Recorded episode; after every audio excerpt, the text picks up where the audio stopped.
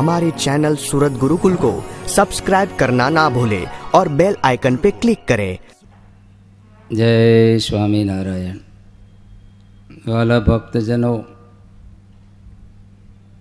આજે પૂર્ણિમાનો દિવસ છે ગઈકાલે હૃદયની એક ભાવના પ્રગટી આપણે સહજાનંદની સભા તરીકે પ્રાતઃ કથાનું શ્રવણ કરીએ છીએ પણ મનમાં એમ થયું, કથા તો વર્ષોથી સાંભળીએ છીએ સભાઓમાં બેસીએ છીએ. પણ એકવાર જો આધ્યાત્મિક શિક્ષણ ચાલુ થાય, તો જેમ શિક્ષણમાં વિદ્યાર્થીઓ પહેલા ધોરણમાંથી બીજા ધોરણમાં, ત્રીજા ધોરણમાં, ચોથા ધોરણમાં આમ પ્રગતિ કરતા હોય. તો આપણે આપણા જીવનમાં મહારાજનું જ્ઞાન, આત્માનાત્માનું જ્ઞાન, વિરાગ તત્વનું જ્ઞાન કે જે કાંઈ જીવનલક્ષી આપણા એકાંતિક ભાવનું જીવન, એને આગળ કેમ વધારીએ આપણે? તો એવું નામ, જે નામ શ્રીજી મહારાજના કલમથી લખાયું. શાસ્ત્રીજી મહારાજ પણ એના મુખથી હજારો વખત બોલાયું. આવું એક પ્રસાદીનું નામ છે પાઠશાળા. ત્યારે આપણે એ પાઠશાળાના લોગાનું અત્યારે થોડુંક ઉદ્ઘાટન કરવું છે. અહીંયા શ્રી વાસુદેવ બોલાય ત્યારે પાંખડીથી આ લોગાનું અમે ઉદ્ઘાટન કરશું. કે જે કાયમ હવે સવારના પહોરમાં એક પછી એક જીવનના પાઠો આપણે ભણવા છે. ક્યારેક જીવનના ધર્મના પાઠો આવે છે, તો જીવનમાં ક્યારેક આત્મા અનાત્માની વ્યક્તિ પાડીને આત્મનિષ્ઠાનું પાઠ આવે. તો ક્યારેક જગતના પ્રાકૃતિક ભાવો ઓળખવાના પાઠ, તો ક્યારેક મહારાજના મહિમા, પ્રેમ, લાગણી મહારાજનું વાત્સલ્ય, સૌશલ્ય ભાવ, એક પછી એક પાઠ ક્રમ પ્રમાણે આપણા પાઠ ચાલશે. તો અત્યારે અહીં શ્રી વાસુદેવ બોલાય ને, ત્યારે અહીંથી હું લોગાનું પાંખડી ઘનશ્યામ મહારાજનો અત્યારે અભિષેક થયો અને પાંખડીથી આ લોગાનું ઉદ્ઘાટન કરશું. તમે બધા તાલીથી વધાવજો અને મંત્રને બોલજો. श्रीवासुदेव विमलामृतधाम वासं नारायणं नरकतारणनामधेयं श्यामं सितं द्विभुजमेव चतुर्भुजं च त्वां भक्तिधर्मतनयं शरणं प्रपद्ये સહજાનંદ નંદ સ્વામી મહારાજની જય આપણી આ પાઠશાળા એનો આપણો ગોલ શું છે કોઈ પણ ભણવા બેસે તો એના વિષયનો ગોલ હોય કે મારે કલેક્ટર થવું છે કોઈ વળી કે મારે સિવિલ એન્જિનિયર થવું છે દરેક અભ્યાસમાં ભવિષ્યનો એનો ગોલ હોય છે. ત્યારે આપણે આ સહજાનંદી પાઠશાળા, એ પાઠ લેતા લેતા આપણો ગોલ શું છે? ખાલી ઇન્ફોર્મેશન નથી મેળવવું શબ્દો, પણ સાથે આપણા જીવનલક્ષી પાઠ છે તો હું અત્યારે આપણું જે પ્રતિજ્ઞાપત્ર છે એ જ આ સહજાનંદી પાઠ પાઠશાળા એનો ઉદ્દેશ છે. તો બધા બે હાથ છાતીએ રાખીને જોડી રાખો. પ્રમાદ મૂકીને મારી પાછળ પાછળ બધાએ બોલવાનો પ્રયાસ કરજો. ભગવાન શ્રી સ્વામિનારાયણ અમારા ઈષ્ટદેવ છે. ભગવાન શ્રી સ્વામિનારાયણ અમારા ઈષ્ટદેવ છે. શ્રીજી અને સંતોનું વચન અમારું જીવન રહેશે. શ્રીજી અને સંતોનું વચન અમારું જીવન રહેશે. એકાંતિક ધર્મ એ અમારી સિદ્ધિ રહેશે. એકાંતિક ધર્મ એ અમારી સિદ્ધિ રહેશે. શ્રીહરિમાં પ્રેમાનું દ્વૈત અમારામાં ભક્તિ બની રહેશે. શ્રીહરિમાં પ્રેમાનું દ્વૈત અમારામાં ભક્તિ બની રહેશે. સર્વોપરી ઉપાસના અને આજ્ઞા અમારી પ્રગતિ છે. સર્વોપરી ઉપાસના અને આજ્ઞા અમારી પ્રગતિ છે. સત્સંગ અને ભક્તિ અમારી સાધના છે. સત્સંગ અને ભક્તિ અમારી સાધના છે. દાસાનું દાસ એ સત્સંગમાં અમારું સ્થાન છે. દાસાનો દાસ એ સત્સંગમાં અમારું સ્થાન છે. વિશ્વમાં આત્મીયતા એ અમારો આત્મા રહેશે. વિશ્વમાં આત્મીયતા એ અમારો આત્મા રહેશે. સહજાનંદ સ્વામી મહારાજની જય. આજે પાઠ પણ સ્વામીના સંપ્રદાયમાં કઈ રીતે પાઠશાળા ચાલે છે? એ પાઠશાળા ઉપર બે શબ્દો કહી અને આજે જેમાં આપણે પ્રવેશ કરવાનો છે, જેમાં અભ્યાસ કરવાનો છે, એ પાઠશાળા છે શું? એને અનુસંધાને આજે પહેલો જ પાઠ આપણે પાઠશાળા ઉપર જ લઈ લેવો છે. ભગવાન સ્વામિનારાયણ એને સ્વહસ્તે કલમથી લખાયેલું એક શાસ્ત્ર, શિક્ષાપત્રી. અને શિક્ષાપત્રીમાં એકસો ને બત્રીસમો શ્લોક. અક્ષરાતીત પુરુષોત્તમ નારાયણ પોતે પોતાના હસ્તે કલમ લઈને આ શબ્દ શ્રીજી મહારાજને હસ્તે લખાયો છે. એનાથી આગળ કોઈ શબ્દ પવિત્ર હોઈ ન શકે અને એનાથી મોટું રહસ્ય પણ કોઈ ન હોઈ શકે. ત્યારે શ્રીજી મહારાજનો શબ્દ પણ શાસ્ત્રીજી મહારાજે ઉઠાવી ભૂતપૂર્વ વિદ્યાર્થીઓને ખાસ ખબર પ્રવર્તનીયા સદવિદ્યા, ભુવી યત્સુ કૃતમ મહત. એ પાછળનું પાદ બે પાદ શાસ્ત્રીમાં ઉઠાવ્યા અને આ ભૂમંડળમાં અબાધિત દિવ્ય કાર્ય પ્રસરાયું. પણ એ શ્લોકમાં મહારાજનો શબ્દ છે પાઠશાલા વિધાપ્યસ્ય. આ પૃથ્વી ઉપર એવી પાઠશાળાનું સ્થાપના કરવી. કે જેણે કરીને આ પૃથ્વી ઉપર અભયદાનની વિદ્યા, જીવનલક્ષી વિદ્યા આ પૃથ્વી ઉપર પાંગરે કહેતા પ્રવર્તે. આમ તો તમે ઘણા શબ્દો સાંભળ્યા છે ગૌશાળા, ગજશાળા, અશ્વશાળા, યજ્ઞશાળા, ઘણી શાળાઓ છે. ભણવાની શાળા પણ એના મધ્ય શ્રીજી મહારાજનો શબ્દ પાઠશાળા. ગૌશાળા, ગજશાળા, અશ્વશાળા, યજ્ઞશાળા, એ જ પ્રકારે એક પાઠશાળા. પાઠ જેમાં ભણવાનો હોય ત્યાં યજ્ઞ કરવાનો હોય યજ્ઞશાળા. જ્યાં ગાયો બાંધવાની હોય ગૌશાળા. જ્યાં હાથી બાંધેલો હોય, એ ગજશાળા કહેવાય. જ્યાં ઘોડાઓ બંધાતા હોય, એ અશ્વશાળા. જ્યાં યજ્ઞો થતા હોય તો યજ્ઞશાળા. પણ જ્યાં જીવનના વિવિધ પાઠો ભણાવતા હોય ભણતા હોય અને ભણાવાતા હોય, બોલો એનું નામ તમારા મુખ્ય મહારાજનો પ્રસાદીનો શબ્દ. પાઠશાળા. અને એમાં જે વિદ્યા ભણાય એ સા વિદ્યા યા વિમુક્તએ સા વિદ્યા વિમુક્તે એ સાચી વિદ્યા છે જન્મ, મરણ થકી છોડાવે સા વિદ્યા યા વિમુક્ત એ સાચી વિદ્યા છે કે આપણને જન્મ મરણથી છોડાવે, જગતના બંધનોથી છોડાવે, અનેક પ્રકારના સ્વભાવોથી છોડાવે, અરમ પરમ પિતાના ચરણ સુધી પહોંચાડે એ સાચી વિદ્યા છે. બાકી બધી રોટલા ખાવાની વિદ્યા છે. અત્યારે કોઈ પણ ભણવા બેસે તો સામે શું દેખાય? રોટલો દેખાય. પૈસો દેખાય. પણ મહારાજની કલમથી જ લખાયું છે, ખાલી રોટલા પૂરતી નથી અને પોટલા પૂરતી નથી, પણ જીવાત્માની પરમ મુક્તિ માટેની આ પાઠશાળાનું મહારાજે અનુસંધાન લીધું છે.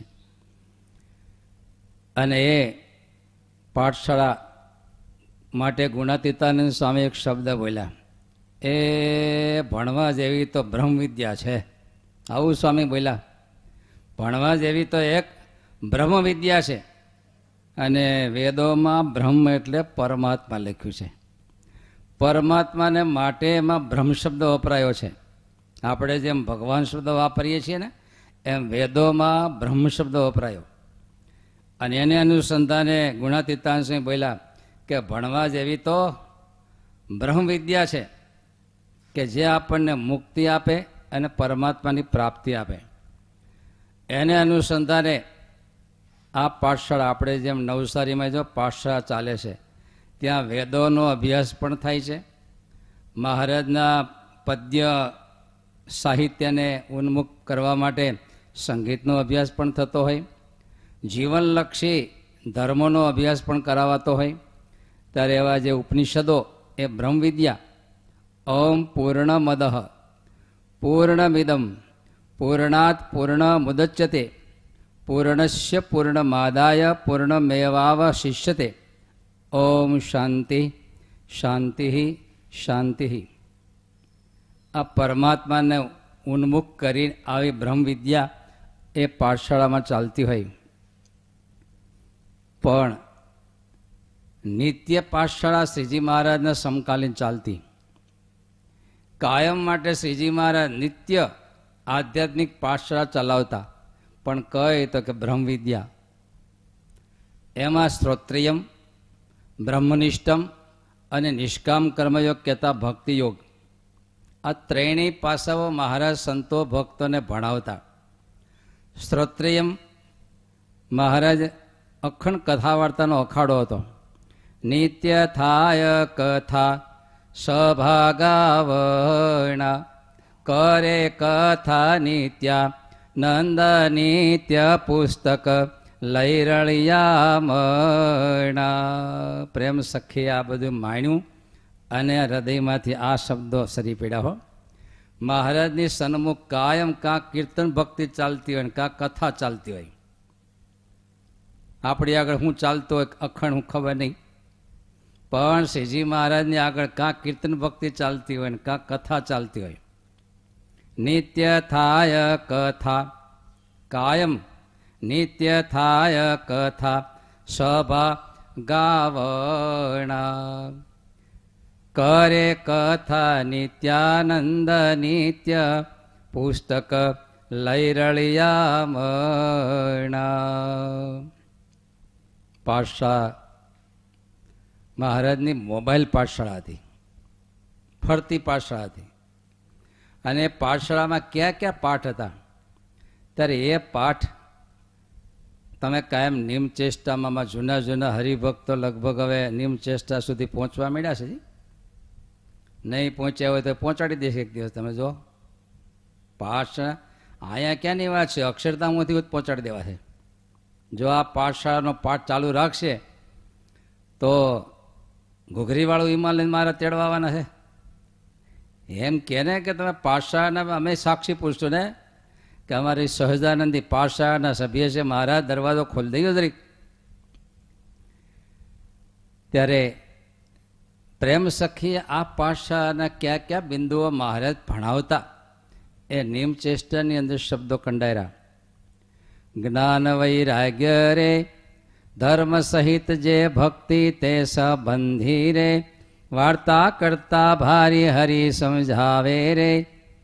નિજજનને સુખકારી યોગને સાંખ્ય રે. પંચરાત્ર વેદાંત એ શાસ્ત્રનો રે. રસ કરે ખરીખાંત. યાદ આવી ગયું ને નિમચેષ્ટા? મહારાજ, આપ સંતો ભક્તો આગળ બેસી અને જે પાઠ ભણાવતા, ક્યાં પાઠ ભણાવતા? તો કે જ્ઞાન વૈરાગ્ય રે, ધર્મ સહિત જે ભક્તિ તે સંબંધી રે વાર્તા કરતા ભારી.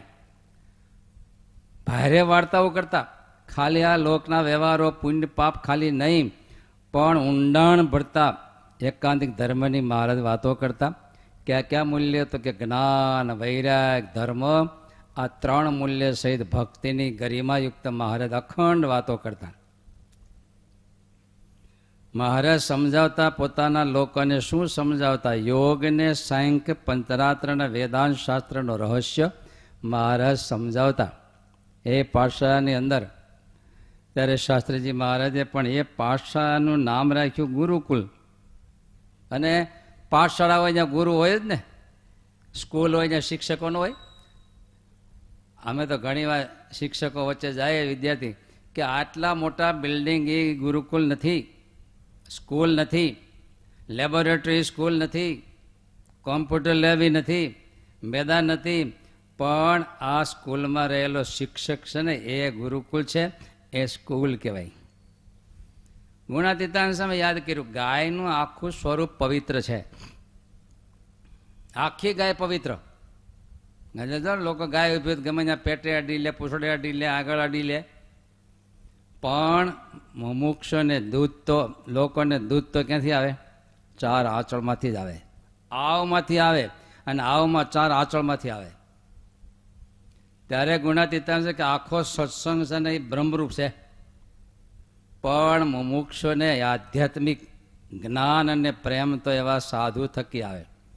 અને એવા સાધુ થકી જો ગાયને ચાર આંચળ હોય ને, ચાર એમાંથી દૂધ આવે એમ, એવા સંતો પાસેથી એકાંતિક ધર્મ મળે. ક્યાં તો કે ધર્મ, જ્ઞાન, વૈરાગ્ય અને ભક્તિ આ ચાર વસ્તુ પણ કોની પાસેથી? તો કે સાધુ પાસેથી મળે. તો એવું ગુરુકુલ શાસ્ત્રી મહારાજે સ્થાપ્યું ત્રણ મુદ્દા રાખ્યા. સગુણ બ્રહ્મ, નિર્ગુણ બ્રહ્મ અને પરબ્રહ્મ.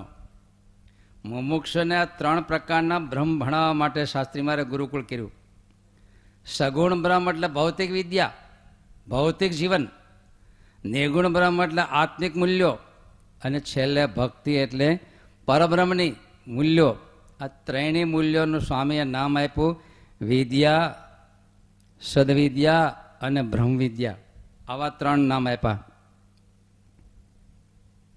ભૌતિક વિદ્યા, સગુણ બ્રહ્મ એટલે વિદ્યા, નિર્ગુણ બ્રહ્મ, સદવિદ્યા અને પરબ્રહ્મ એટલે કઈ વિદ્યા આવી?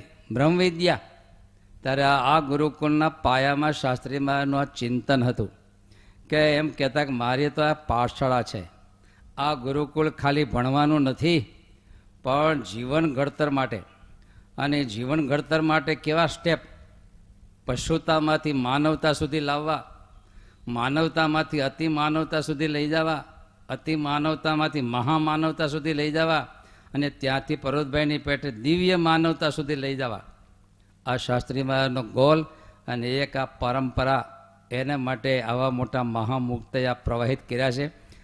ધન્ય છે તમને મને બેને કે આ શુદ્ધ પરંપરા, ગુરુકુલમાં શુદ્ધ ઉપાસનાની પરંપરા, શુદ્ધ મંત્રની પરંપરા, શુદ્ધ શાસ્ત્રની પરંપરા, શુદ્ધ રીતભાતની પરંપરા અને આવા ભાગવત એકાંતિક પ્રવાહ માટે કરેલું શાસ્ત્રીજી મહારાજ જેવા મહામુક્તે ચલાવેલું ગુરુકુલ એમાં આપણને પ્રવેશ મળ્યો છે. સૌથી મોટી વાત છે આપણા માટે.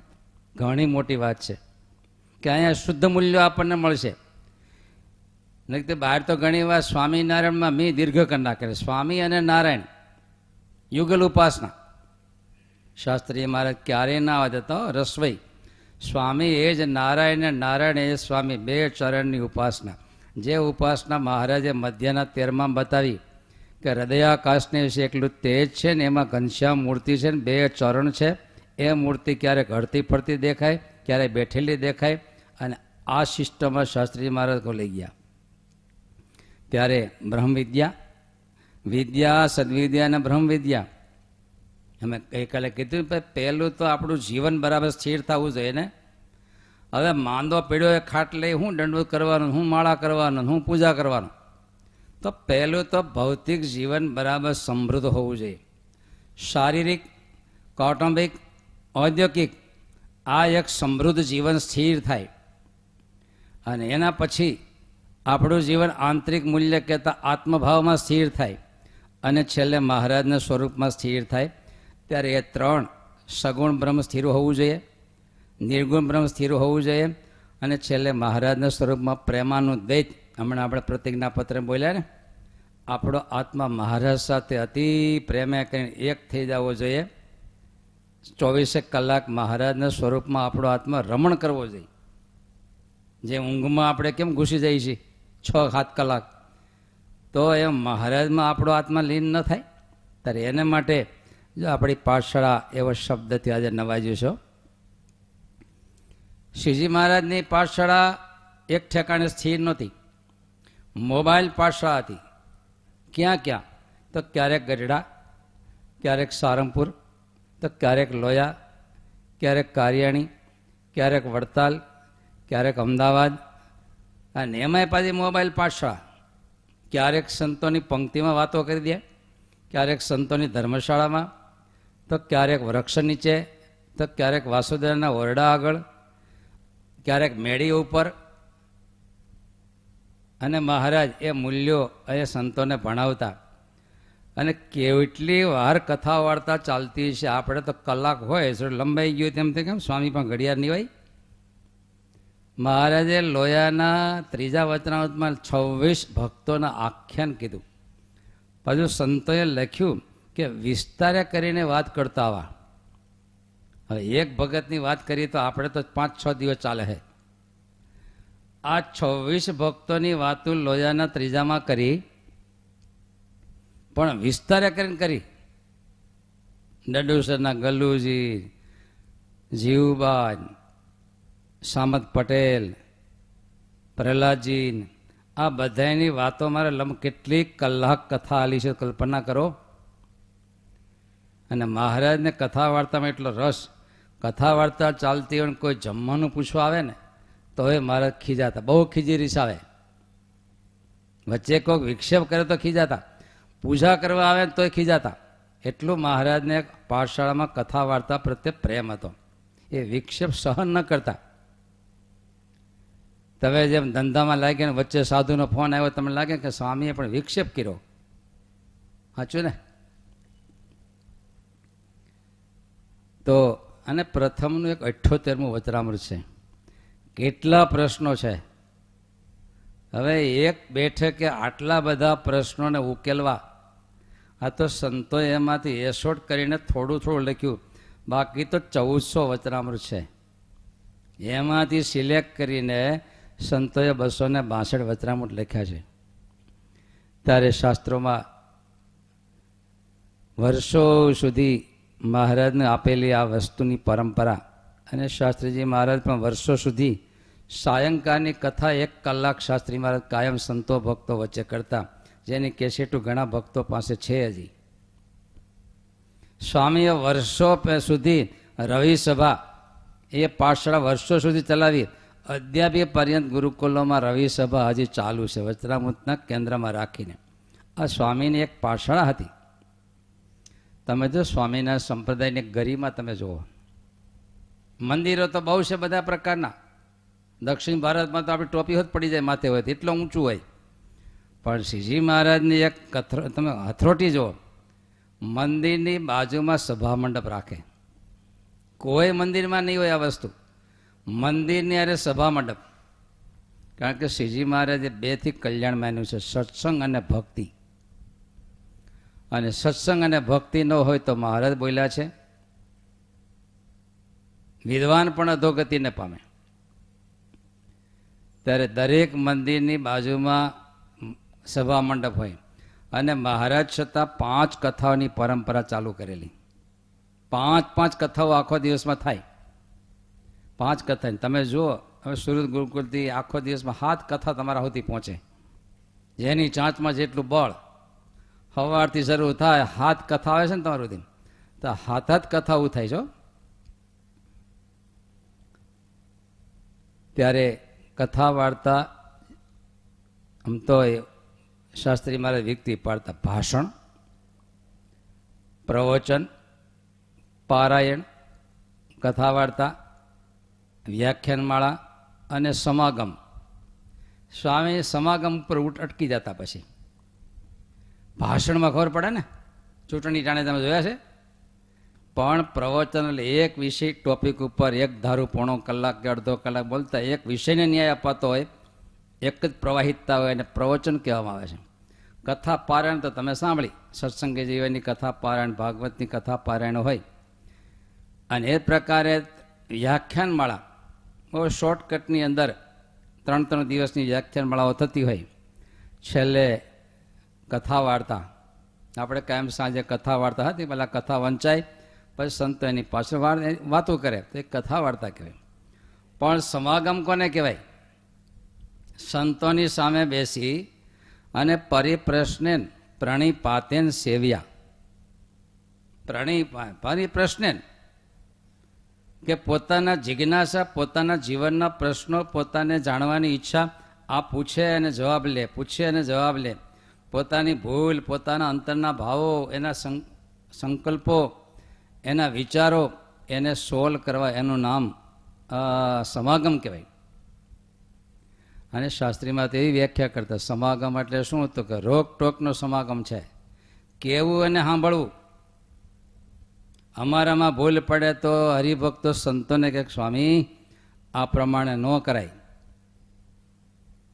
અને તમારામાં ભૂલ પડે તો સંતો કે, એકબીજાની ખોટ કેવી અને એકબીજાના જીવનને સહયોગ આપો, એ સાચો સત્સંગ છે એવું કહેતા તમે કલ્પના કરો આપણા આદ્ય આચાર્ય વડતાલ દેશના. રઘુવીરજી મહારાજ, ગુણાતીતાને સામે તો એ મહારાજશ્રી માટે એવું બોલ્યા, ગય જેવો રાજા અને રઘુવીર જેવો આચાર્ય જો થાય, તો બે કરોડ જીવ ભગવાન ભજતે, દસ કરોડ જીવ ભગવાન ભજે. બોલો. એવું ટાઇટલ રઘુજી મહારાજ માટે ગુણાતીતાને સમય આપ્યું. પણ કેવા ખ પણ આચાર્ય સ્થાને હોવા છતાંય સત્સંગ માટે કેટલા કરજું કે સ્પેશિયલ જુનાગઢ સ્વામીનો સમાગમ કરવા જતા. મહિનો મહિનો રોકાતા, પંદર પંદર દિવસ રોકાતા સમાગમ કરવા માટે સ્પેશિયલ એટલું નહીં, એકવાર તો પાર્ષદોએ એને સંતોએ ફરિયાદ કરી ગુણાતીતાન સિંહ પાસે કે રઘુવીરજી મહારાજને કહો ને બે બાટી પકાવીને ખાય, ખાલી ખીચડી ઓરીને વી આવે છે, વી આવે છે. ખાલી ખીચડી ઓરીને વી આવે છે. બાટી પકાવી એવું કયો? એટલે ગુણાતીતાંશે કીધું, તો કે સ્વામી, એમ બાટી પકાવું હું સમય બગાડું તો સમાગમ ક્યારે કરું? કલ્પના તો કરો. આપણને આવો ખટકો હોય ક્યારે? કે સત્સંગ માટે પોતાના દેહના સમય એને વેસ્ટ કરીને આમાં વાપરે.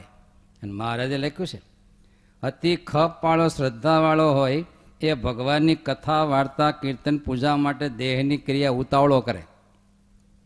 આપણે જેમ વ્યવહારિક ક્રિયા માટે પૂજા જેમ ઉતાવળા કરીએ છીએ ને હટપારો પટપારો પણ જેને ભગવાનમાં હેત છે એ ભગવાનની ક્રિયા કરવા માટે વ્યવહારની ક્રિયા ઉતાવળે કરે.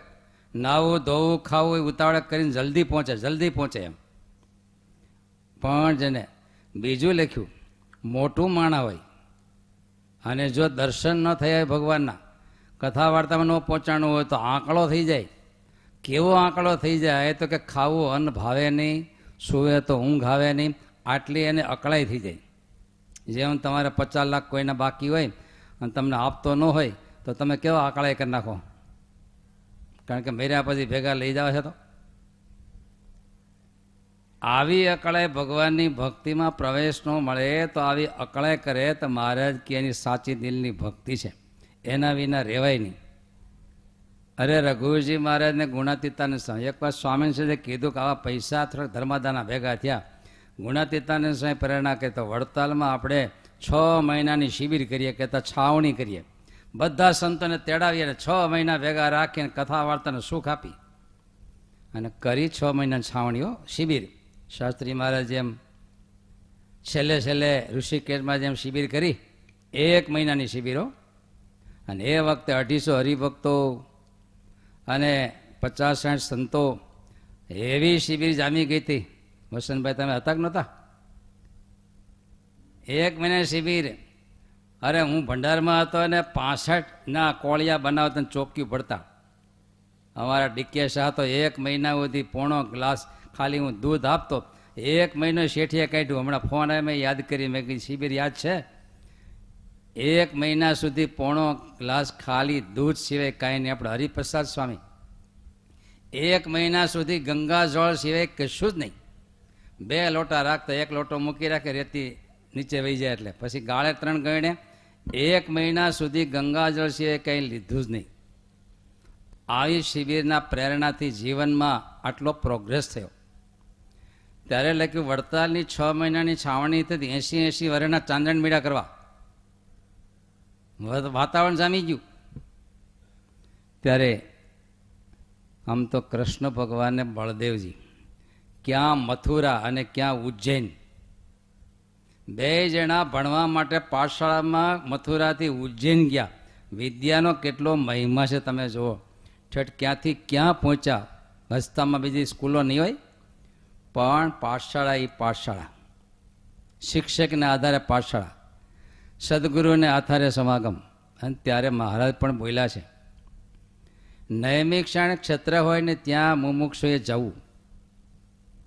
તો કે નૈમિષાણ ક્ષેત્ર કોને માનવું? કે જ્યાં સ્વધર્મ, જ્ઞાન, વૈરાગ્ય ભક્તિયુક્ત એકાંતિક સંતો જ્યાં રહેતા હોય. એવો સ્થાન એ સંઘ વિશેષ એ નૈમિષાણ છે. કોઈ સ્થાન વિશેષ નહીં, પણ વ્યક્તિ વિશેષ. પણ આવો ટકોરાબંધ માલ હોવો જોઈએ. ક્વોલિટી હોવો જોઈએ. અને ત્યાં મુમુક્ષે રહેવું, અતિ મન દ્રઢ કરીને રહેવું. કારણ કે એવા સંતો હોય, થોડા આંકરા તો હોય. સ્વભાવ ઉપર વાતો તો કરે. અને ત્યાં પોતાનું કલ્યાણ ઈચ્છું અને અતિ દ્રઢ મન કરીને ત્યાં રહેવું એમ. ભગવાન ભજવાની તો મહારાજ કે સૌ કોઈની ઈચ્છા છે, પણ સમજણમાં ફેર રહી જાય તો પાઠશાળામાં શું કરવાનું છે? સમજણ ડેવલપ કરવાની છે. મહારાજની મૂર્તિમાં આપણે પ્રેમ ડેવલપ કરવાનો છે, પણ સંતો પાસે સમજણ ડેવલપ કરવાની છે. કઈ સમજણ? તો દેહથી નોખો એક આત્મા અંદર છે, દેહાત્મ ભાવ. ધર્મ અને અધર્મ, કર્તવ્ય, અકર્તવ્ય, જગતનું શું છે? દુઃખ, દોષને નાશવન ભાવ. ભગવાનના સ્વરૂપનો અબાધિત મહિમા, ભગવાનનો દિવ્યત્વ ભાવ, મહારાજનું સર્વોપરી ભાવ, મહારાજનું કર્તૃત્વ, અંતર્યામી ભાવ આ બધું આપણે પાઠશાળામાં શીખવાનું હોય. અને આ વસ્તુ મહારાજ એવું બોલ્યા વચરામૃતમાં એક શ્લોકે કરીને, બે શ્લોકે કરીને, પાંચ શ્લોકે કરીને, હજાર શ્લોકે કરીને, પણ એક વાર સમજણ દ્રઢ કરી ફરીવાર ફગે નહીં કોઈ દિવસ. એવું દ્રઢતા કરી. તમે ક્યારેય છાશનું વલણું જોયું છે? ખબર નહીં, રાધિકા ડેરીમાં છાશ વલણું કરતા છે. પણ એ જે વલણું થતું હોય, એને ત્યારે મોટી ગોળીમાં દહીં નાખે, રવાયો નાખે અને ચાપ દબાવે. પિંડો નીકળે માખણનો.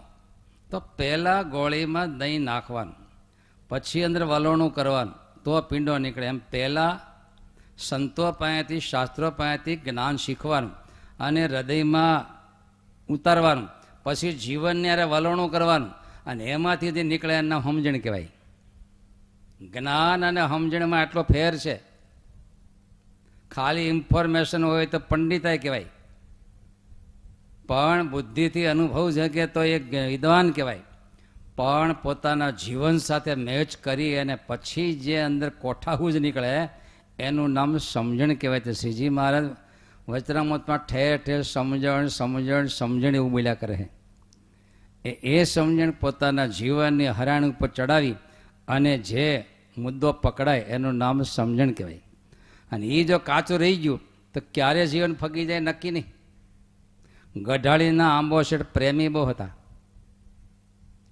હાડાચારે મહારાજ ઉઠે હવારે ત્યાં દાંતણ પહોંચાડતા. હાલીને આવતા દાંતણ લઈને. આટલો પ્રેમ.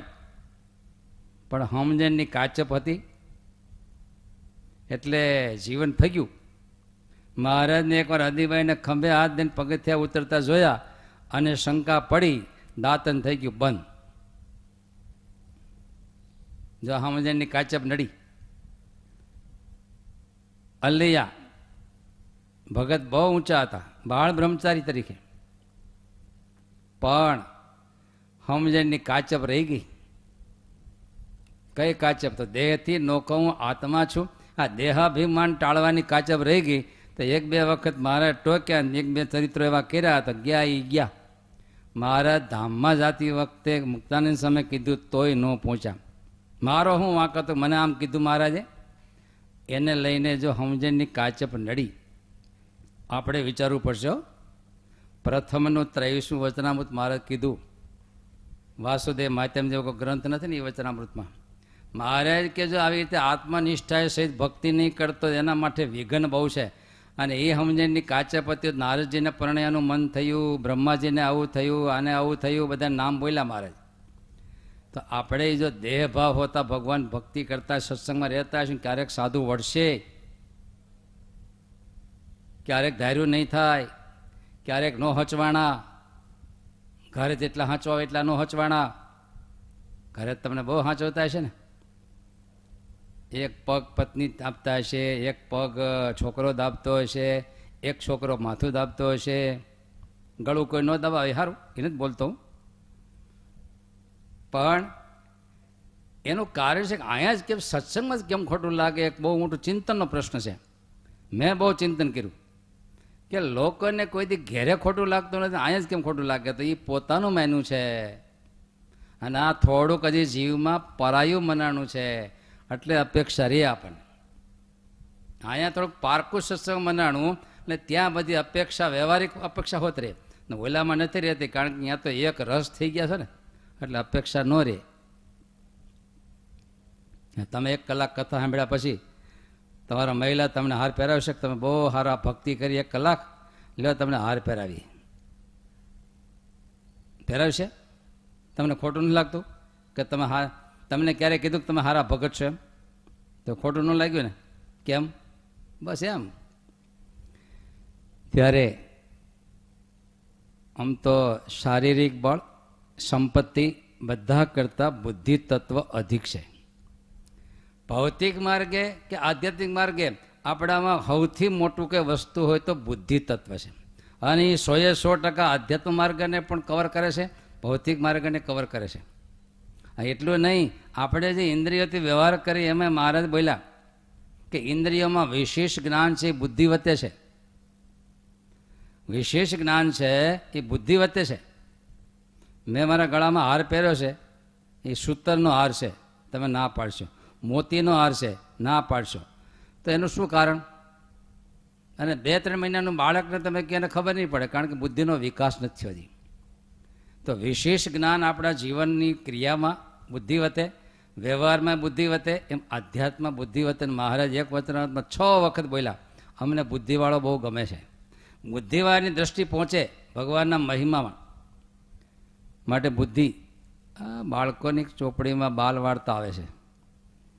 એક જંગલ હતું, અને એમાં એક ગેબી સિંહ રહેતો હતો. અને એ સિંહ ગમે એ પશુને ગમે ત્યારે હડફેટે લઈ લે. પછી બધા પશુઓ ભેગા થઈને કીધું, તમે તો વનના રાજા કહેવાઓ. અને તમે આવી રીતે પ્રજાને ગમે તે હેરાન કરો. એ બરાબર ન કહેવાય. તમારા ખોરાક માટે મેં વ્યવસ્થા કરી. એક પછી એક પ્રાણીઓના વારા ગોઠવી દઈ. તમે જ્યાં છો ત્યાં, તમે તો ભાઈ મહારાજા કે તમારે કંઈ ખોરાક લેવા થોડું નીકળવાનું, ભિક્ષા લેવા. અમે ત્યાં મોકલી દઈશું, બસ. અને સિંહ માની ગયો. અને પછી એક પછી એક પશુઓ જાય. એમાં વારામાં આવતા આવતા તમને ખબર છે બાલ વાર્તા તમે વાંચેલી છે? કોનો વારો આવ્યો? એક સસલાનો વારો આવ્યો. અને સસલાને જવાનું હતું. એ ગયા જાતા હતા, એક બે કલાક મોડું ગયું સસલું, સિંહ પાસે. અને આ ભૂખ્યો ડાં થયેલો તમે જે એક બારસને સવારે પારણાઓ કરતા હોય તેમ કેવું હોય? અને કેમ મોડો આવ્યો? સિંહ બરાબર ત્રાડ મારી ખીજાઈ ગયો. ખબર છે કે મમથું મરવાનું છે? હું કામ વહેલું જાઉં? કેમ મોડો આવ્યો? અરે બાપજી, શું તમને કહો તો? શું છે બોલને? અરે ખબર નહીં, પણ તમારા કરતાં એ તમારી જેવો એક વચ્ચે બીજો એક સિંહ કરી ગયો. અને એણે મને પકડ્યો. તને ખાઈ જાઓ મેં એને સમજાવ્યો, ભાઈ, અમારા વનના રાજા ભૂખ્યા છે, એના માટે જાઉં છું. નહીં નહીં તો કે એક વાર સંદેશો આપતો આવું, એટલું તો છોડ મને. એમ કરી મને છોડ્યો, સંદેશો આપવા આવ્યો. બહુ મોટો ગેબી તમારી જેવો સિંહ છે. મારી જેવો કોણ છે દુનિયામાં? અરે છે. ક્યાં? હાલો બતાવો. આગળ હેલું અને સિંહ પાછળ. ક્યાં? તો કે આ કૂવામાં રહેશે હા એ વારે વારે આમ કરી પણ હંતાઈ જઈશ ત્યાં. અને તમે આવ્યા એટલે જો ભાગીને હંતાઈ ગયો. ક્યાં? તો કૂવામાં. કૂવો પાણીનો અડધો ભરેલો. અને આમ સિંહે જોયું, કોણ દેખાય સામે? સિંહ દેખાણો. અને આને ક્રોધ ચીડો એવી ગર્જના કરીને ત્રાડ મારી તો સામે કૂવામાંથી હું થાય. સામે ત્રાડ આવી. બે વખત આમ કર્યું છેવટે સિંહને અને મોહન થઈ ગયા ક્રોધાંત. બુદ્ધિનાશ. અને એ મારવા માટે જે મારી સલાંગને ગયો કૂવામાં. ડૂબો હવે કોણ કાઢે એને?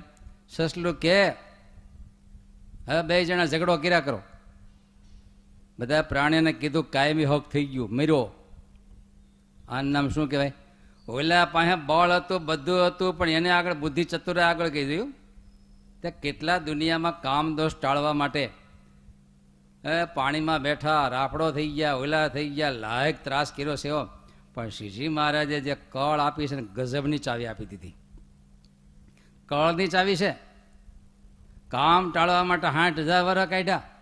પણ જો શ્રીજી મહારાજની બુદ્ધિની ચાવી, મહારાજ કેવા નિષ્કામી એકાંતિક સંતને જેવો સમજે એવો પોતે થઈ જાય. એને નિષ્કામી સમજે તો પોતે નિષ્કામી થઈ જાય, બોલો.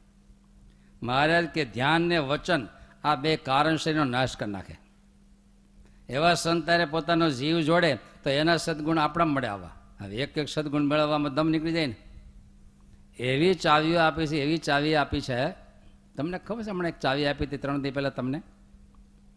મહારાજના મુખ સામે મંદ મંદ હસતા હસતા, જેટલું મહારાજ હશે એના કરતાં બે ટકા આપણે વધારે હસવાનું. અને બે મિનિટ તમે જોઈને પછી આંખો બંધ કરીને એ ચહેરો તમે અંદર મહારાજનું મુખ જુઓ. પાછું બે મિનિટ. કાલે અમારા ભૂત પૂર્વ પુરાણી હરિભાઈ તરોડાવાળા આવ્યા હતા. મને કહે, સ્વામી, બે દિવસમાં મારે તો સેટિંગ થઈ ગયું. તમે તો મહિનો આપેલો કથામાં, બે દિવસમાં બસ મહારાજનું મુખ કમળ એવું હૃદયમાં બેહી ગયું. અને આ મહિનો થાય તો બીજું ગમશે ની સાચી વાત છે. આ ચાવી છે. મહારાજના મુખ, પછી મહારાજના ચરણ આવશે, હસ્તકમળ આવશે, એમ કરતાં કરતાં આખી મૂર્તિ આવી જાય. તમે જો, કોઈ પ્રકારે રોમ રોમમાં એ ઘનશ્યામાં એક દિવસ આપણી કથા છે ને એ ઓછામાં ઓછી પચીસ મિનિટ, પચીસ ટકા તો મહારાજના મહિમા, મહારાજનું સ્વરૂપ, મહારાજનું ધ્યાન, મહારાજનું ચિંતન કઈ સિસ્ટમ છે એ ઉપર આપણી કથા ભવિષ્યમાં વહી જાય. કારણ કે અંતે તો ભૂવો ધૂણે. બોલો, ક્યાં જાય? અંતે તો મહારાજના સ્વરૂપ તરફ જ મુમુક્ષણ લઈ જવાના હોય ને? બધાનું ફળ અંતે તો ઈશ્વરની પ્રાપ્તિ છે. બધાનું ફળ અંતે તો મહારાજની મૂર્તિ છે. બધાનું ફળ અંતે તો ભગવાનને શરણમાં આપણી એકાંતિકી ભક્તિ છે. ત્યારે સસલાએ નાખ્યું કૂવામાં, આ કક્ષા આપણી પાઠશાળામાં છે. આ જ્ઞાન છે કે મોટા મોટા દોષોને કૂવામાં નાખી હળગાવી એનાથી રહિત થવાના માટે આપણે આ પાઠશાળાના મૂલ્યો ભવિષ્યમાં વહેતા રહેશે. આમ તો લખ્યું છે, શ્રીજી મહારાજ આ શબ્દ પવિત્ર હોત કર્યો ઋતે જ્ઞાનાત મુક્તિ સ્યાદ લોયાનું કોઈના હોઠ હલે લોયાનું સાતમું. છે અમારા યુટ્યુબમાં એક ભગત, ખીમજી ભગત, રાજકોટવાળા. ખબર નહીં, એને ચોપડો ગ્રહસ્થ છે, શેઠિયો છે, પણ એને વચનામૃત હું આત્મસાત કર્યું, કલ્પના નથી આવતી કે રાજકોટ જાણ કથા કરીએ ને, તો એક પછી એક બધું જ કહી દે. લીટે લીટો કહી દે બધું વતનામું તમે આ આ વતનામું બોલ્યા, આ વતનામું આ રેફરન્સ આપ્યો, આ રેફરન્સ આપ્યો. અત્યારે વતનામું નામ બોલો બધી એના હૃદયમાં આ નોંધ થતી જતી છે. આવો જ અભ્યાસ. એક ગણેશભાઈ બોમ્બે આપણા વાસી મંદિર. એ એવો અભ્યાસ, જોરદાર અભ્યાસ કરે છે. આપણે ભલે એટલે સુધી ન પહોંચીએ, જો આપણા કેટલાય સંતોએ આખું વચરામૃત પૂર્ણ કંઠસ્થ છે બોલો. હમણાં પાઠશાળામાં પ્રભુ સ્વામી ત્યાં છે. કાયમ બપોરે અડધો પોણો કલાક. સંતોને આ સિસ્ટમથી આખું વચરામૃત કંઠસ્થ કરાવે. આખે આખું ચોપડો. તમને આખો કંઠસ્થ હશે. તમારો વંશનો આંબો. તમારા વંશનો આંબો આખો કંઠસ્થ હશે ને? હાથમી પેઢીમાં દાદા હતા આ હતા આ હતા આ હતા અત્યારે બે ચાર પાંચ હજાર છે. બધા નામ આવડે. આવું બધું જીવમાં બહુ ગરી ગયું. એટલે આ મેં પહેતું નથી હવે. આપણે કથામાં એવું જ થાય છે ને? આ જગત ગળા સુધી ભરાઈ ગયું છે ને. નાખીએ છીએ ઉપરથી, પણ ડકડકીને પછી નીકળી બહુ જાય છે. પણ ધીરે ધીરે ધીરે ધીરે અંદર જીવમાં આ વસ્તુ ઉતરે ને ત્યાં સુધી આપણે કસરત કરવી છે. મારે લાગ્યું પાંચ દાડા મોઢું મરવું, પણ આ દ્રઢતા કર્યા પછી મરવું. આવું તો શ્રીજી મારે મરવાની હોત ના પાડી, બોલો. જ્યાં સુધી આવો દ્રઢાવ ન થાય, ત્યાં સુધી મરવું નહીં, હાલો. ઘણા લોકો એમ કે મરવું મરવું તો કાળો કેર છે બધાને માટે. આ કોરોનામાં જો બધા ભયભીત થઈ ગયા. પછી શેના માટે વધારે જીવવાની આશા રાખતા છે એને પૂછવું પડશે. મહારાજે તો અહીંયા વધારે જીવવા માટે એ લખ્યું કે આવી ઈશ્વરના સ્વરૂપની દ્રઢતા થાય એના માટે વધારે જીવવું. બીજું વધારે ભજન થાય એના માટે જીવવું. આવી રીતે ભક્તિ કરવી એ જીવ્યાનો મોટો એ લાભ છે એમ. ત્યારે આપણા ઉપનિષદો એવું બોલે છે, તમે વિદિત્વાતી મૃત્યુમેતી નાન્ય પંથા વિદ્યતે નાયચો. વેદોની વાણી. કેવા ભગવાનને ઓળખીને, એ ભગવાનને બુદ્ધિથી, આંતરથી જાણી અને આપણું કલ્યાણ થાય છે, એ સિવાય બીજો રસ્તો નથી. માટે પાઠશાળામાં તમે જોડાયા છો. એક જ છે કે મહારાજના સ્વરૂપને એક દે આપણે જાણવું, એના અબાધિત મહિમાને જાણવું છે. ભાગ્યોદયેન બહુ જન્મ સમરજિતેન ભાગવતજી છો વ્યાસની કલમભાઈ ભાગ્યોદયેન બહુ જન્મ સમરજિતેન. સત્સંગમમ ચ લભતે પુરુષો યદાતે અજ્ઞાન હેતુ કૃતમોક હગમદાંધકર. નાશં વિધાય હિ તદોદયતે વિવેક ભાગ્યોદયન બહુ જન્મ સમર્જિત સત્સંગમમ અનંત જન્મ પછી આવો સત્સંગ આપણને મળ્યો તો આ સત્સંગ કરતાં કરતાં શું થશે એક દિવસ બધું અજ્ઞાન જતું રહેશે બધા મંદ મદ મોહ બધા જતા રહેશે અને એવા પુરુષોત્તમ નારાયણનું સ્વરૂપ આપણા હૃદયમાં પધારશે આ સત્સંગનો એવો પ્રૌઢ પ્રતાપ છે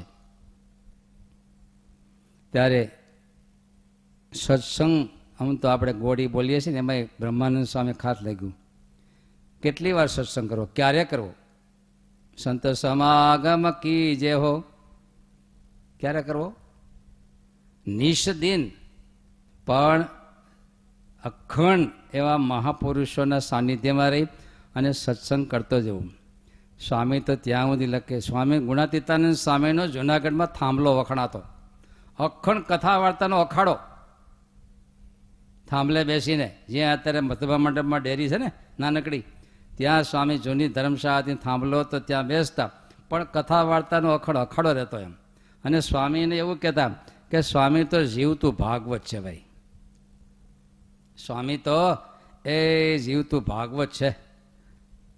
પરોક્ષ દ્રષ્ટિ એવું કહેવાતું. ત્યારે સ્વામી એક સભામાં વાત કરતાં કરતાં એવું બોલ્યા રોટલા ખાવા મળે છે, પણ કદાચ તે ન મળે, તો રાંધેલું અન્ન માગી ખાઈને પણ આ સાધુનો સમાગમ કરજો. આવો પડકારો માર્યો સ્વામીએ. ફરી વાર બોલું, કાંઈ નહીં, આગળ બોલું હવે. નહીતર રોટલા ભિક્ષાને ન મળે, તો નીકર કાચા દાણા ખાઈને પણ સમાગમ કરજો. એ ન મળે તો ઉપવાસ કરીને સમાગમ કરજો. અથવા એનો લીમડો ખાઈને પણ સમાગમ કરજો. એ ન મળે તો વાયુ ભક્ષણ કરીને સમાગમ કરજો. સ્વામી કહે, જેને કોઈ કામ કરનારો હોય કે જેને રોટલા ખાવા મળતા હોય અને તે જો સમાગમ નહીં કરે, તો મોટી ખોટ જાહેર પછી પસ્તાવો થાય આ સહજાનંદી પરંપરાની પાઠશાળાઓ ગુણાતીતાનંદ સ્વામીનું જ્ઞાન. એ તો કહેવાતું ફિરંગીની, બીજાનું તો ફટક્યા જેવું કહેતા. અને ગુણાતીતાનંદ સ્વામીની ફિરંગીની તોપ એ તોપ કોઈ દી નિશાન ચૂકે અને ઉડાડી જ દે હો. સ્વામી એકવાર બોલ્યા, સ્વામી કે ઓયલો આ પાંચસો રૂપિયા મૂકી ગયો લ્યો અહીંયા. બસ હોયો ગયો જયસમાં કરી પ્રસાદી લઈને. સ્વામી કે એને શું થાય, પુણ્ય થાય? ભગવાન દહ ગણું આપશે. પણ એ પાંચસો રૂપિયાના બાજરો લઈને બાજરો ખાઈને ભગવાન આ સંતોનો સમાગમ કર્યો હતો બધી કેટલા કરોડ જન્મની કસર મટી જાત. ભાઈ, સાધુને કોઈ રૂપિયા આપે હારા તો લાગે ને. પણ સ્વામીનો હિસાબ કિતાબ તો જુઓ તમે. મૂકીને વિયો ગયો લ્યો કે. આટલો રૂપિયાના બાજરા લઈને સમાગમ કર્યો હતો બધી કસરત મટી જાત. એકવાર બુદ્ધ ભગવાન પાસે એક મુમુક્ષુ આવ્યા ને સ્વામી અને બુદ્ધને કીધું, બાપજી, મને બ્રહ્મ દર્શન કરાવો સ્વામી કે, હું તારી ઘરે ભિક્ષા માગવા આવું ને ત્યારે બ્રહ્મ દર્શન કરાવીશ. ખુશ થઈ ગયો, મારે ઘરે બુદ્ધ ભગવાન પોતે ભિક્ષા માગવા આવશે? સરસ મજાનો કઢિયલ દૂધ પાક બનાવ્યો ભાઈ. હે, બુદ્ધ ભગવાન સાક્ષાત આવતા ભગવાન પોતાના ઘરે તો. અને જ્યારે ભિક્ષા માગવા આવ્યા સાતમે દિવસે, હા સામે દૂધ પાક લઈને આવ્યા. બુદ્ધ ભગવાને પાત્ર મૂક્યું. પણ પાત્રની અંદર છાણ ચોટેલું. એક ઇંચ જેટલું છાણ ભરેલું, બાકી આખા પાત્રમાં છાણનો લબેડો. ઓઈલો કે બાપજી, આમાં તો છાણ લાગેલું છે. આમાં કે દૂધ પાક આપું? તે ગાંડા એટલું જ મારે તને કહેવું છે. પહેલાં તારી ભાવના, તારો વિશ્વાસ, તારું જીવન એ ખપાળું કર, પછી તને બ્રહ્મ અંદર રેડું ને. શાસ્ત્રી મારે કહેતા ને, એ પછેડી ઉતારીને સત્સંગમાં જાઉં. અહમની, મમત્વની, ધાર્યું કરવાની, સ્વભાવની, આ મૂકીને ત્યાં જાઉં. એમને નાખેલું. કોઈને એમ તો કે સર્પના શરીરમાં ઝેર છે ને, આપણે દૂધ પાક પાઈ. દૂધ પાક પાવાથી ઝેર ધીરે ધીરે વયું જાય. સાચું? નારેના પાયેલું દૂધ છે ને, એ ઝેર બની જાય એવી ફેક્ટરી અંદર છે. ઘણાને એવા સ્વભાવ હોય ને કે આ બધા ઉપદેશ છે ને, એ ઝેર બની જતો હોય. અને તમે જો, મુક્તાનંદ સ્વામીના બે શબ્દો છે, જ્ઞાન વિના દુઃખ પાવત દુનિયા. દુનિયા દુઃખી છે કોઈથી દુઃખી નથી. સાચી સમજણ વિના દુનિયા દુઃખી છે. માયા ઘોર અંધાર મેં મુક્તાનંદ મુનિ વર વિજ્ઞાની પહોંચત તેજ અંબાર મેં જેની પાસે જ્ઞાન તત્વ છે. એવા જે મુનિઓ હરિભક્તો, એ તો અક્ષબ્રહ્મને સાધમ્ય પાણીને પામી તે જ અંબારમાં પહોંચે. બધા વાંદરાઓને ઇનામ મેળા આપવા, રાવણ મરાણા પછી, જીત થઈ પછી, પણ હનુમાનજીને કાંઈ ન આપે. સીતા કેવળ મુખ્ય કામ તો હનુમાનજી કે, એને કંઈક આપો, પણ એને હું આપું, મારી પાસે કંઈ છે જ નહીં. એને આપવા જેવું મારી પાસે કાંઈ નથી. છતાંય પછી પૂછ્યું હનુમાનજી, તમે કંઈક અમારા આત્મસંતોષ માટે માગો. બસ પ્રભુ રાજી રહે, નહીં નહીં. તો કે તમારી જ્યાં જ્યાં કથા હોય, ત્યાં મારો નિવાસ રહે કાયમ માટે. આ સૃષ્ટિ જ્યાં સુધી રહે, ત્યાં સુધી તમારી જ્યાં કથા હોય, ત્યાં મારો નિવાસ રહે. આવું મને વરદાન આપો બોલો. કલ્પના કરો, શું માગ્યું? પૃથુ ભગવાન પૃથુ રાજા, એને કીધું તો દસ હજાર કાન. આ જ્ઞાન તત્વ, સમજણ તત્વ લેવા માટે ગુણાતીતાનંદ સમય જુનાગઢ મોકલવાનું થયું મહારાજના આદેશથી. ગુણાતીતાનંદ કે મહારાજ, જાઓ ખરો, પણ મને એક વચન આપો. દર વર્ષે એક મહિનો ગોપાળાનંદ સ્વામી જુનાગઢ આવે સમાગમ કરવા માટે. સમાગમ કરાવવા માટે જો સ્વામી આવડા મોટા મહાજ્ઞાની, તો હજી ખપ તમે જુઓ. એનો ખપ તમે જુઓ. અને આપણે કથા ઇતિહાસમાં સાંભળીએ છીએ ને. કે વશિષ્ઠ અને વિશ્વામિત્ર બેને કલેશ થયો અને પછી ગયા શેષનારાયણ પાસે. અને કે આ કેવું મોટું લવ સત્સંગ કે વીસ હજાર વર્ષનું તપ? કયું આવ્યું તમને ખબર છે ને? લવ સત્સંગ ખાલી મટકું મારે એટલો સત્સંગ વીસ હજાર વર્ષના તપ કરતાં અધિક એ થયો. ત્યારે આપણી પાઠશાળા શું થવાની? આપણે જે પાઠશાળા નામ આપ્યું, અમથું અમથું નથી આપ્યું. પાઠ ભણવા માટે, પાઠ શીખવા માટે એકાંતિક જીવનના પાઠ. શું ભણાવશું? શુદ્ધ જ્ઞાન છે જ્ઞાન કરાય. ધર્મ શૃંગાર સજાય. વૈરાગિકો વેશે બનાયા. પ્રેમ પંથ પઢાય. આમાં શું ભણાઈશું? શુદ્ધ જ્ઞાન. એ એનાથી આપણા આત્માને શુદ્ધ કરશું દેહ ભાવને ધોઈ નાખવા માટે.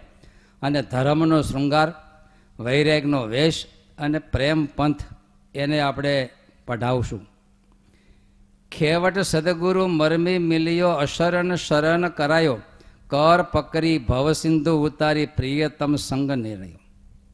કોઈ એવા માલવી સંત મળે, તો એનું શરણું લે, તો જેમ વહાણ દરિયા જેવી વસ્તુ પણ તારી દે આપણા માટે, એમ ભવસાગર અને મુક્તાંશ લખ્યું છે, તારેંગે સંત તારે અંગે ભવજળ બુડત સંત, તારેંગે તમારે ત્યાં એક બાળક જન્મે, વીસ વર્ષે શું કરો? વીસ વર્ષે શું કરો? તારે અંગે હા હા અને એમાં જો સાધુ સાધુ કરવામાં પીડ્યા હોય તો ખાસ તારી દે તમે બચી ગયો છોકરો અને તમે વેચી નાખો એનું શું? ઢોલ વગાડીને વેચે. જે હરિશ્ચંદ્ર ભર બજારમાં વેચાણા. તમે વેચો છો? તો જ્ઞાની મારો આત્મા એવું ભગવાન ગીતાજીમાં કહે છે, મુક્ત કહે શ્રી મુખ કહે. જ્ઞાની છે એ તો ભગવાન કે મારો આત્મા છે, પણ જેની પાસેથી પાઠ શીખવા છે, એને માટે કારણ કે આપણા સ્વામિનારાયણ સંપ્રદાયની બે ધારા, જ્ઞાન અને પ્રેમ. પ્રેમ માટે મહારાજના મંદિર મૂર્તિ, પણ જ્ઞાન માટે શાસ્ત્રો અને સંતો એ આપણા જ્ઞાન તત્વ માટે છે. અને ત્યારે જો આપણી કીર્તનાવાળીની પાછળ ચંદ્રાવાળા આપ્યા છે. દલપતરામ. ઘણા ચંદ્રાવાળા છે. બહુ ઠપકે રહે છે એમાં. આપણી બુદ્ધિને જાગૃત કરવા માટે. ત્યારે એમાં લખે જો ગુરુ કરીએ તો જ્ઞાની કરીએ. અને મહારાજ જો વર્ણી વેશે હાથ વર ફેર્યા છે એના માટે. એવા સદગુરુ ગોતવા માટે પાંચ પ્રશ્નો પૂછતા તમને ખબર છે? ક્યાં પાંચ પ્રશ્ન? જીવ, ઈશ્વર, માયા, બ્રહ્મ અને પરબ્રહ્મ. જ્ઞાન દ્વારા પરીક્ષા ચાલતી હતી. એની બોડી કેટલી જાડી એના આધારે નહીં, કેટલી ઊંચી, જટા કેટલી, હોકો કેવડો એવો આધાર કોઈ ન લીધો. તપઈ ન લીધું. ખાલી એના અંતરાત્મામાં જ્ઞાન તત્વ કેવું છે એના આધારે સિલેક્શન આવતું હતું. ત્યારે લખ્યું, ગુરુ કરીએ તો જ્ઞાની કરીએ, સત અસતને જોઈ, બળદ લઈએ તો ખેડીને લઈએ, ડોબું લઈએ તો દોઈ, ડોબું લઈએ તો દોઈને લઈએ, સમજુ નામ તેનું કહીએ, કહે ગોવિંદરામ ભવસાગર તો તરીએ. ગુરુ કરીએ તો જ્ઞાની કરીએ. માપવા માટે એની ઉપાસના કેવી છે, એનો મત કેવો છે, એનો દેહ ભાવથી આત્મભાવ કેટલો છે, આ લેવું. અને આમાં એક ટકોય બાંધછોડ નહીં કરવાની. રીંગણા લેવા જાઓ તો બાંધછોડ કરો હો. ઓલે તમને કિલો રીંગણા આપ્યા ને તમે એક એક રીંગણું જોઈને જે હડેલું હોય તો, અય, નથી બાંધછોડ કરતા. તો જેના ખોળે માથું મૂકવું છે જેના વચનની ધાર ઉપર આપણે ઈશ્વર સુધી પહોંચવું છે અને જેના યોગથી આપણે હૃદયમાં ભક્તિ જગાડવી છે, તો એમાં સેજ પણ ખામીવાળું ન ચાલે. અને એના માટે ખાસ નિષ્કોળામાં ચોસઠ પદી લખીને ચોસઠ પદી હાથમાં લઈને ઓળખાણ કરવાની વાત છે. ત્યારે એવા સંતો જેને મળ્યા, કેવા? જેની ગ્રંથિ ત્રણ જળમૂળ ગઈ સત્યપદમાં કીધો વાત છે. એના માટે સ્વામી લખ્યું જો ફિરતા સંત સમાજ મળે, તો સુખે મનની ભ્રાંતિ ટળે. કહે બ્રહ્માનંદ, સંત માહી વળે, સત્સંગ વિના જન્મ મરણ ભ્રમ ઝાળ મટે નહીં. જંતને અને એવા ઘેલા ભગત લોયા ગામના મુક્તાનંદ સ્વામીના યોગ થયો, કેવા થયા? ધૂળ ઉપર ધૂળ શું નાખો? ગોવા ભગત, જુનાગઢના અક્ષપ્રિયદાસ સ્વામીનો યોગ થયો એ વખતે, તો કેવા એકાંતિક ભક્ત? તમારી કઢી? તમારી કઢી? તમે ક્યારેય બજારમાં કયો હોય ને, તો તમારા ઢોસા? નહીં ખપે એવું બોલતા શીખજો, ત્યારે આપણે આ પાસા લેખે લાગશે.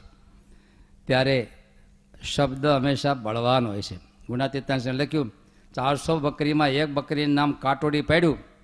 અને જ્યારે એ ગોવાળ બોલે, કટુડી, તો ચારસોમાંથી એક બે એમ કરે જો શબ્દ કેટલો બળવાન છે. ત્યારે એવા શબ્દો આપણે કાને સતત પડે.